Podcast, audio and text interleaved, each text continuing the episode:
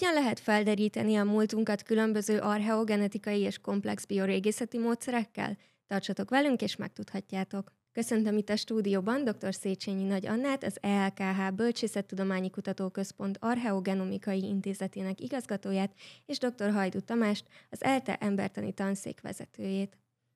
Üdvözlünk mi is mindenkit. Sziasztok. Sziasztok.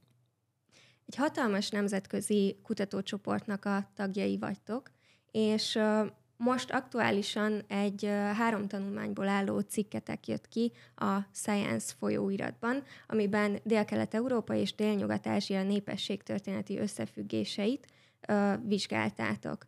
Kik vettek meg részt ebben az együttműködésben? Hát, eh, ahogy te is mondtad, ez egy hatalmas kutatói hálózat eh, publikációja volt, illetve csapatmunkája volt. Tehát alapvetően itt a, a vezet, az egész ö, csapatnak az egyik vezetője a, a Harvardnak a David Reich által vezetett laboratóriuma, de emellett a Bécsi Egyetem kutatói, illetve dé en es laboratórium volt a másik ilyen kulcsfontosságú labor, és hát rengeteg ország sokféle kutatója, illetve intézete, laboratóriuma kapcsolódott be ebbe. Régészek, genetikusok, antropológusok együtt dolgoztak ezen a meglehetősen nagyszabású, három cikkből álló komplex kéziraton. Itt a podcast felvétel előtt említettétek, hogy azért ez egy ö, visszanyúló ö, együttműködés. Mióta dolgoztok együtt ebben a hálózatban? kétezer-tizenötben jelent meg a, az a két első tanulmány, amelyben akkor még külön-külön, de mind a ketten részt vettünk. Ez ö, bronzkori, illetve a késő részkori eurázsiai népmozgásokkal foglalkozott, akkor két konkuráló csapat dolgozott nagyjából ugyanazon a tematikán, és egyszer jelent meg a két tanulmány, jól emlékszem, egy kötetben. Wolfgang Haak, illetve Morten Allentoft vezették ezeket a tanulmányokat, és hát utána viszont már, már mind a ketten a a Harvardi munkacsoporttal kezdtünk el együttműködni, és így sorra születtek azok a Nature, illetve Science tanulmányok, amelyekben mind a ketten részt vállaltunk, illetve amelyeken mind a ketten dolgoztunk genetikusként, illetve antropológusként. Azért ezt elég nehéz lehet összeegyeztetni, gondolom különböző időzónákban dolgozik mindenki, hogy mikor meetingeljetek együtt. Ez egy, ez egy nehéz koordináció ilyen szempontból. Hát abszolút nehéz koordináció, és igazából elég sok mindenre kell figyelni, tehát rengeteg olyan dé en es kutatócsoport van, aki különböző témákon dolgozik. Tehát alapvetően, ugye itt Anna is beszélt arról, hogy konkuráló csoportok vannak. Az ember próbálja úgy megszervezni ezeket a kutatásokat, hogy lehetőleg minél kevesebb ilyen probléma legyen. Alapvetően magának a kutatócsoportnak a működtetése is szerintem meglehetősen nagy feladata a Harvard részéről, de megvan hozzá a felépített csapat. Tehát egy meglehetősen nagy genetikus csapat dolgozik ott náluk, akik koordinálják ezeket a nagyobb munkákat. Hogyan kapcsolódtatok ebbe a kutatócsoportba kétezer-tizenötben? Nekem kétezer-tizenötben ez még a, a doktori munkámnak egy ilyen folytatása volt, ahogy ebbe a, ebbe a munkacsoportba bekapcsolódtam. Mainzban doktoráltam, és az ottani témavezetőm mutatott be engem embereknek, akik egyrészt Wolfgang Haaknak, aki Adelaide-ben, Ausztráliában dolgozott, akkor őt meglátogattam, nála tanultam, majd David Reichnak Bostonban, Harvard Egyetemen, akit szintén meglátogattam, ott is a munkacsoportjától elkezdtem módszereket tanulni, olyan módszereket, amelyeket aztán hazahoztam Budapestre, és itt az Arheogenomikai Intézetben kétezer-tizenöt óta mi is új generációs szekvenálással foglalkozunk, illetve az ősi mintákból, ezekből a csontmintákból, amelyekből foglalkozunk, a legújabb technológiákkal próbáljuk kinyerni a dé en est. És igazából vannak olyan tanulmányok, amelyekben mint elemző segítek, vagy, vagy mint javaslattevő bizonyos kérdéseknél diszkuszióban. Vannak olyan tanulmány, ilyen volt most ez a Science tanulmány is, de vannak olyan tanulmányok, ahol a laboratóriumunk aktívan is be tud kapcsolódni, tehát mi is részt veszünk a mintafeldolgozásban, vagy éppen a, a, a dé en es eredmények, tehát a dé en es szekvenciák elemzésében. Említettem az archeogenomikát, mint kifejezést, akkor ez tulajdonképpen azt jelenti, hogy ö, ősi emberi leleteket ö, genetikai módon elemeztek és dolgoztok fel? Igen, az archeogenetika alapvetően történeti korú, azaz régészeti korú biológiai maradványok dé en es vizsgálatával foglalkozik, örökítő anyagának a vizsgálatával. Nem csak emberek, hanem tartozhatnak ide bármilyen egykor élt szervezetek, akár még kórokozók is, egysejtűek, növények, állatok, amelyeknek megmaradt valamiféle szerves anyag. A legkönnyebb ugye számunkra itt a, a mi klimatikus viszonyaink között csontokat vizsgálni, tehát leginkább ezekkel foglalkozunk. És hogyha már itt az archeogenetikáról beszélünk, akkor szeretném megemlíteni, hogy a húsz huszonkettes orvosi Nobel-díjat Svante Pääbo kapta, aki az egyik pionírja, egyik úttörő kutatója az archeogenetikának. Ő esetében sokszor említik a paleogenetika vagy paleogenomika kifejezést is, ezt inkább kihalt élőlények, tehát egykor élt például emberfélék kutatására értik, de azonban a módszertani alapja mind a kettőnek, tehát az archeogenetikának, illetve a paleogenetikának ugyanaz, és ebben az ő munkacsoportja, a lipcsei Max Planck Intézet Evolúciós Antropológiai Intézet rendkívül sokat tett, tehát nagyon sokat köszönhetünk az ő, ő ö, csoportjának, illetve neki személy szerint is. Akkor gondolom, ti is jól megünnepeltétek ezt a Nobel-díjat, hiszen ez egy fontos mérföldkő, mert uh, elég nagy figyelmet kap akkor ez a tématerület. Igen, hát ez az első, hogy a tudományterületünket uh, ilyen magas szinten elismerik. De hát nem is véletlen ez a dolog. Uh, óriási dolgokat tett le az asztalra ez a kutató. Ugye ma már ott tartunk, hogy nagyjából négyszázezer éves az a legidősebb emberi maradvány, amiből sikerült uh, mitokondriális dé en est kivonni. Tehát, és az, azt is az ő csapata követte el, és hát rengeteget köszönhetünk nekik. Tehát a neandervölgyi emberről, a gyenyiszovai emberről, amit ők fedeztek fel, gyakorlatilag amit tudunk, azt nagy részt nekik köszönhetjük. Tehát gyakorlatilag genetikai felfedezés volt egy, egy új emberféle, a gyenyiszovai embernek a felfedezése. Ezt morfológiai alapon akkor nem tudták volna megtenni még a, az antropológusok, tehát egy egészen picike új percből kinyert dé en esből tudtak arra következtetni.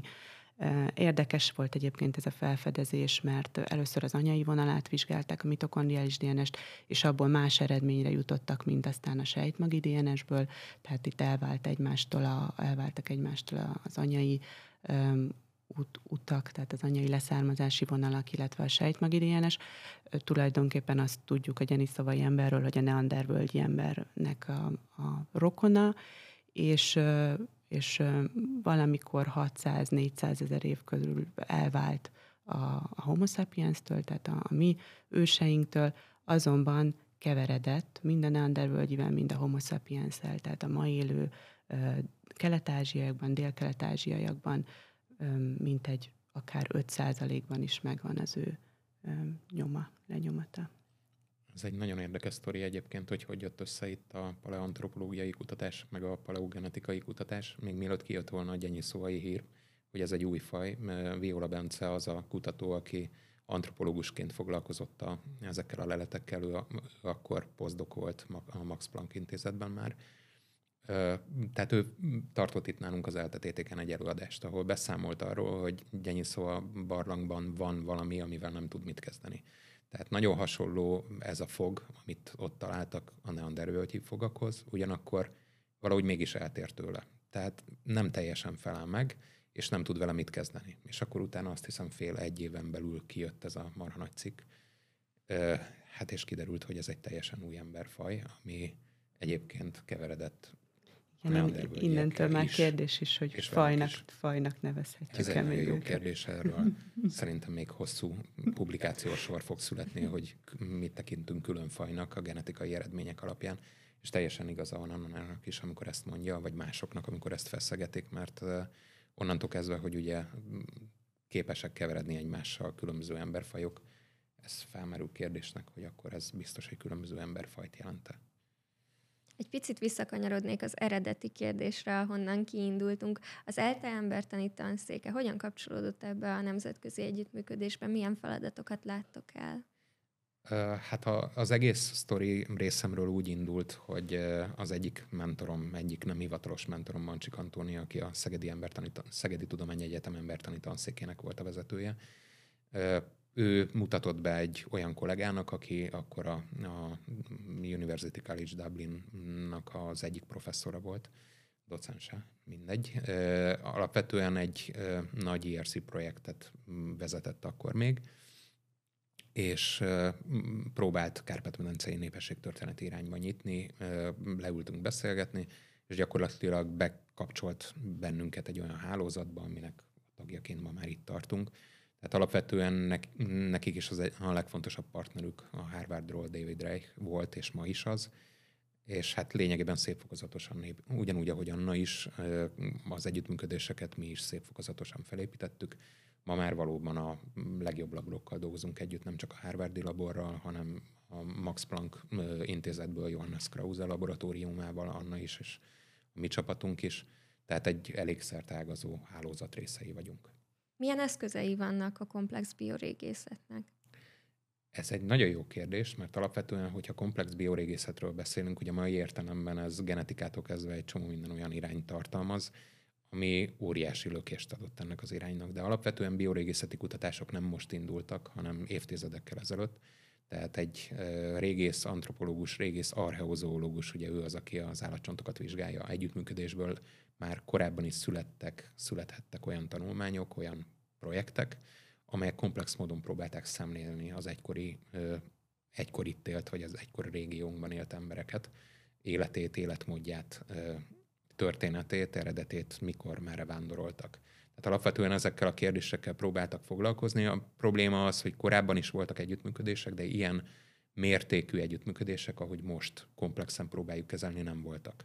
Tehát ebbe az egész kérdéskörbe, ebbe az egész irányba jött be néhány évvel ezelőtt, most már mondhatom, hogy néhány évtizeddel ezelőtt a, a genetika, mint egy óriási, ezt az irányt megtámogató tudományág, társtudomány az antropológia mellett, meg a régészet mellett, és hát most több olyan nagy projekt is fut, amiben fontos szerepet töltünk be mindannyian, ahol próbáljuk egységes egészként kezelni azokat a részeredményeket, ami önmagában is megáll, önmagában is nagyon fontos új eredmény, de hogyha régészeti történeti kontextusba helyezzük az antropológiai meg genetikai eredményeket, ez adja az igazi erejét ennek az egésznek. Ez a mostani um, Science cikk igazából három tanulmányból áll, és uh, ahogy említettem, hatalmas a kutatócsoport, tehát nektek is megvolt a saját részetek ebben az egészben, um, ami nekem itt fel van írva, hogy ti Európa és Ázsia között élő népességek kulturális és genetikai hatásait vizsgáltátok. Hogy uh, mi, mi volt az, amit ti konkrétan ebben a kutatásban csináltatok, és ami egy olyan eredmény volt, hogy esetleg megdöbbentetek rajta, vagy örültetek neki, mert, mert hasonlót vártatok? Én ebből a kutatásban még a doktori munkámmal kapcsolódtam bele, tehát a doktori munkám révén, amely a nyugat, nyugati, Kárpát-medence nyugati felének a népesedés történetével foglalkozott, az újkőkortól kezdve a bronzkorig. És nem csak Magyarországról gyűjtöttünk akkor mintát, hanem, hanem Horvátország területéről is, és azt vizsgáltuk, hogy vajon egy-egy kulturális változás mennyiben kapcsolódik népmozgáshoz, tehát ember, embercsoportoknak az érkezéséhez, keveredéséhez. Ezt abban az időben még az anyai vonalak, illetve az apai vonalak vizsgálatával tudtuk elvégezni, tehát ez a kétezer-tízes évek eleje, és tizenöttől kezdve, ahogy már teljes genomokkal foglalkoztunk, vagy foglalkozunk mai napig is, újra vizsgáltuk ezeket a mintákat. Így volt lehetőségem tizenhétben is a Harvardi munkacsoporttal együtt egy, egy nagy tanulmányt létrehozni tizenhétben, és most ennek további mintái kerültek be ebbe a cikkbe. A, a Kárpát-medencében igazából, amire itt hangsúlyt fektettünk, az a, az időszámításunk előtti harmadik évezrednek az eleje. Ez egy olyan időszak, amikor a Yamnaya kultúra népessége megérkezik az Alföldre, tehát Kelet-Magyarország területére, valószínűleg a, a Balkánról, azonban megjelenik Kelet-Szlovákiában is egy, egy Yamnaya genetikai állományt hordozó csoport. És ennek a Yamnaya népességnek a, a beérkezését különböző itt élő csoportokkal való genetikai keveredés követ, tehát elkezdenek ők beolvadni, és ennek a dinamikáját vizsgáltuk, tehát hogy hogyan történt ez a keveredés, és, és, és milyen nyomokat hagytak ők itt. Igazából ennek a tanulmánynak ugye három része van, azért kellett három részre bontani, mert hatalmas volt ez a több mint hétszáz minta, ami bekerült ebbe a cikkbe, és javasolták a, a bírálók, hogy, hogy legyen ez inkább külön szedve három történetet, tehát eredetileg egy, egy nagy tanulmányként ment volna be. Így most kronológiailag lett szétbontva, a, van, egy, van egy része, ami a, az újkőkorral foglalkozik, tehát a földművel, földművelés, illetve állattenyésztés kialakulásának időszakával, és, és ebben az időszakban is ugye leginkább Mezopotámiára, illetve az anatóliai első földművesekre koncentrál. Itt, itt foglalkozott olyan földművesekkel is, akik még nem használtak kerámiát, ez az úgynevezett akeramikus korszak, amikor ők még nem használtak kerámiát, és azzal az időszakkal is, amikor már elkezdtek edényeket formálni. És, és hát arra volt, arra volt kíváncsi itt a munkacsoport, hogy, hogy történt-e ott valamiféle népességmozgás, illetve a termékeny félhold területéről mikor indultak el az emberek, és hogyan vándoroltak Anatólia felé. Ugye azt tudjuk, hogy a, hogy a ma a Kárpát-medencébe, ugye a Kárpát-medencébe beérkező első földművesek Anatóliából származnak, ezt a genetika tudta bizonyítani, de vajon Anatóliába hogyan és mikor érkeztek a termékeny félhold területéről. Ez a terület egyébként ugye a mai um, Észak-Szíria, Jordánia, vagy Kelet-Törökország, illetve Irak térsége, tehát egy ilyen félholdat képzeljünk el, és hogy arról uh, mikor érkeztek. Tehát itt tudtak különböző uh, népmozgásokat kimutatni Anatólia felé. Ez volt az el- első tanulmány. A második az már a részkorral, illetve a bronzkorral foglalkozott, uh, ezen az úgynevezett déli íven, ahogy a cikk is nevezi, Southern Arc, ami um, Délnyugat-Ázsia, illetve a Balkán uh, között van úgy nagyjából, vagy az, abban a térségben, és, uh, és itt leginkább ennek a már korábban említett Yamnaya vándorlásnak a, a finomságain dolgozott tovább. Tehát ugye amíg a, a legkorábbi cikkeink, kétezer-tizenötös cikkek néhány minta alapján uh, jelzett, vagy előre jelzett egy ilyen vándorlást, uh, addig azóta uh, eltelt években folyókutatások tovább tudták ezt finomítani, részletezni, szétszálazni az egyes irányokat, időszakokat, és, és egyre részletesebb képet nyerünk a Délkelet-Európának a, a részkoráról, illetve a bronzkoráról. A harmadik tanulmány pedig már az ókorral, illetve a középkorral foglalkozik, ott leginkább a... a műkénei civilizációnak a, a, az eredményeit mutatja be, vagy abból az időszakból származó eredményeket, illetve a római birodalomból van benne néhány minta. Ez egy kicsit szórványosabb mintagyűjtés, és azért ott az eredmények is talán inkább vázlatosak. Tamás, ti is gyűjtöttetek mintákat, vagy ti ebben a kutatásban mit csináltatok konkrétan? Hát itt ebbe a kutatásban mi egy nagyobb sorozattal szálltunk be. A magyar-román határnál van egy olyan tervásatás, amit a Szatmár megyei múzeum régésze Krisztián Virág évek óta folytat román akadémiai támogatással többek között. És hát itt egy száz húsz száz harminc sír közötti sírszámú középső részkori temető került elő, ami hát egészen jól vizsgált, tehát a komplett antropológiai feldolgozása kész van, bár a legutóbbi évásatási eredményét, csontjait még nem láttuk, de mondjuk azt megelőzően végigvizsgáltunk mindent. Régészetileg egy abszolút jó feldolgozottsági állapotú anyagról van szó, jól datált, és hát egy abszolút alkalmas anyag arra, hogy nagyon jó megtartású embertani anyagot tártak fel ott. Tehát egy arheogenetikai szempontból egy nagyon jó anyag, minden elérhető egyénből kivettünk genetikai mintát, és ezt próbáltuk összevetni az embertani és régészeti adatokkal, az esetleges temetőn belüli kapcsolatokkal, és megpróbálták elhelyezni lényegében mondjuk a régiónk, illetve főleg a Balkán népességei között a bodrok-keresztúri kultúrát, mert hogy itt most erről van szó. Azt említetted, Anna, hogy az ilyen népesség keveredéseket a különböző népelemeknek a keveredését ki tudjátok mutatni, akár azt is, hogy hány százalékban keveredtek, ezt hogyan lehet elérni? Hát ez egy, ez egy elég bonyolult, bonyolult módszer. Először ugye megkapjuk a dé en es szekvenciákat a, a szekvenátorból, úgyhán utána ezeket a dé en es szekvenciákat szűrjük, vizsgáljuk, elemezzük, megnézzük, hogy archaikus dé en esről van-e szó valóban, nem-e szennyezett esetleg modern dé en essel, esetleg valakinek az új lenyomata által.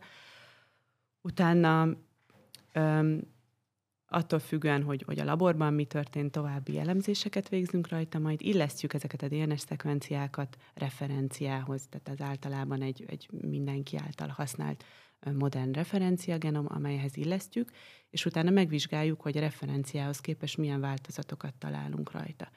És ezeket a változatokat rögzítjük, óriási nagy táblázatokat, mátrixokat kell elképzelni, ahol ezek a változatok sorakoznak, és utána ezeknek a, a változatoknak a gyakoriságát hasonlítjuk egymáshoz, hogy, hogy, hogy bizonyos csoportokban, populációkban, vagy akár egyed-egyén szinten hogyan fordulnak ezek elő.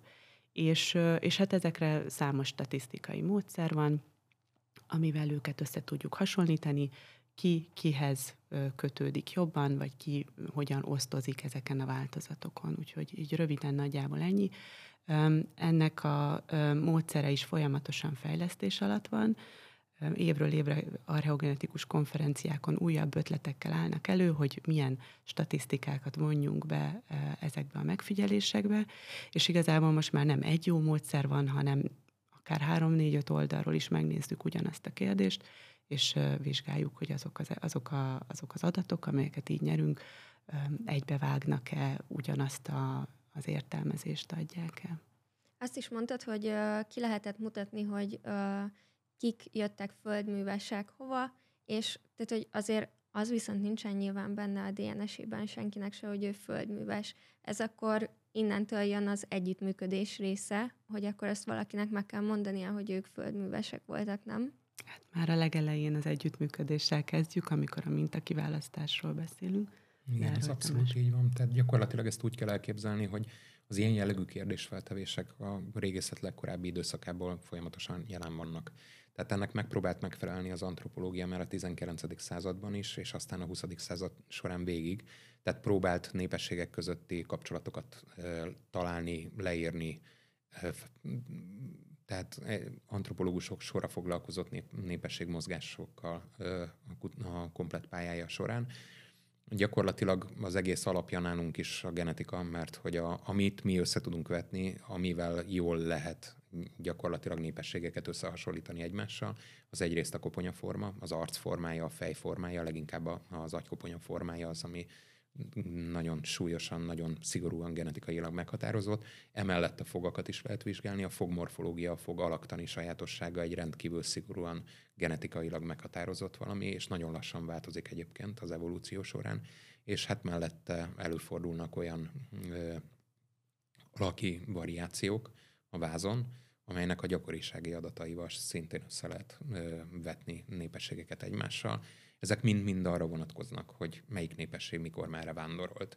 Alapvetően akkor, amikor egy ilyen genomikai, genetikai vizsgálat, vagy embertani vizsgálat van, akkor az egész valóban onnan indul, hogy akkor, amikor mi mintákat, vagy akár komplett temetőket kiválasztunk, akkor kell egy régészeti, nagyon erős régészeti bázis, egy háttér, ami megadja, hogy az az adott népesség eleve mikor adaptálható, eleve milyen régészeti háttér tudunk róla, tehát milyen régészeti mellékletek vannak, esetleg milyen települési adatok vannak róluk, és ha ezek mind megvannak, akkor lehet hitelesen, normálisan kutatást végezni. Tehát az, hogy ha valaki földművelő, azt valóban nem lehet a genetikai adatokból megmondani, de ott például az eredetre vonatkozóan lehet kutatásokat, vagy lehet következtetéseket levonni. Viszont például az a régészeti környezet, amiben megtalálják a régészet a feltáráson, az fogja elárulni, hogy ő mondjuk kulturálisan hova kötődik.